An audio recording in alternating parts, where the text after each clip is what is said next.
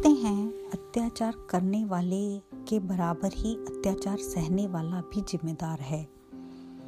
अगर कोई आपको फिजिकली इमोशनली फाइनेंशियली मेंटली या इवन स्पिरिचुअली भी एक्सप्लॉयट करता है तो आपको हिम्मत करनी होगी। आपको उससे बाहर निकलने के लिए खुद आवाज़ उठानी होगी या उस सिचुएशन से बाहर निकलने की कोशिश आपको स्वयं करनी होगी।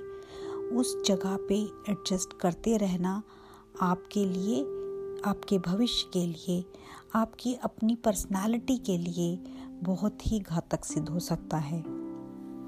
हेलो फ्रेंड्स मिट्टी के रंग ज़िंदगी के संग में आपका स्वागत है। इस बात को हम इस कहानी से समझेंगे।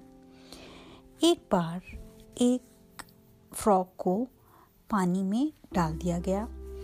उस पानी को गैस पर उबलने के लिए रख दिया गया।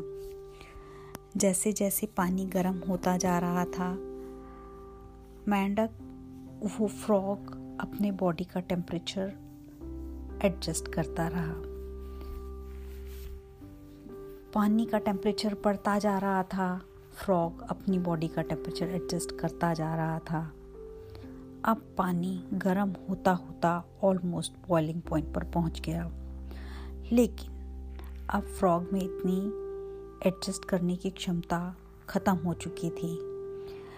इस सिचुएशन पे फ्रॉग ने डिसाइड किया कि वो कूदकर उस बर्तन से बाहर आ जाएगा। लेकिन उसने बहुत कोशिश की और वो बाहर नहीं आ पाया। क्यों? क्योंकि वो अपनी सारी शक्ति बॉडी टेम्परेचर को एडजस्ट करने में लगा चुका था। और वो थक चुका था, उसके अंदर उसकी एनर्जी ख़त्म हो गई थी।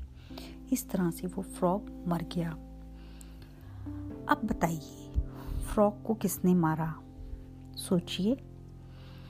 हाँ बहुत से लोग यही कहेंगे, उस बॉइलिंग वाटर ने फ्रॉक को मारा। लेकिन सच्चाई ये नहीं है। सच्चाई है कि हम, जब हमें लोग एक्सप्लॉयट करते हैं तो हम अपनी एबिलिटीज़ को भूल जाते हैं। हम उस सिचुएशन के साथ एडजस्ट करते रहते हैं। उन सिचुएशंस को संभालते रहते हैं। हमें एडजस्ट करना चाहिए। लेकिन कब तक? जब तक कि वो सहने लायक हों। जब वो सहने लायक ना रहें तो हमें बहुत जल्दी मूव ऑन करने के बारे में सोचना चाहिए।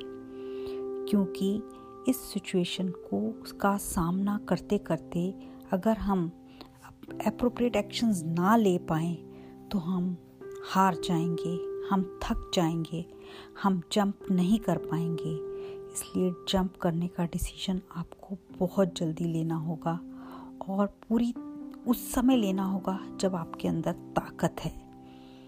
तो फ्रेंड्स बात को समझिए और फॉलो कीजिए। धन्यवाद।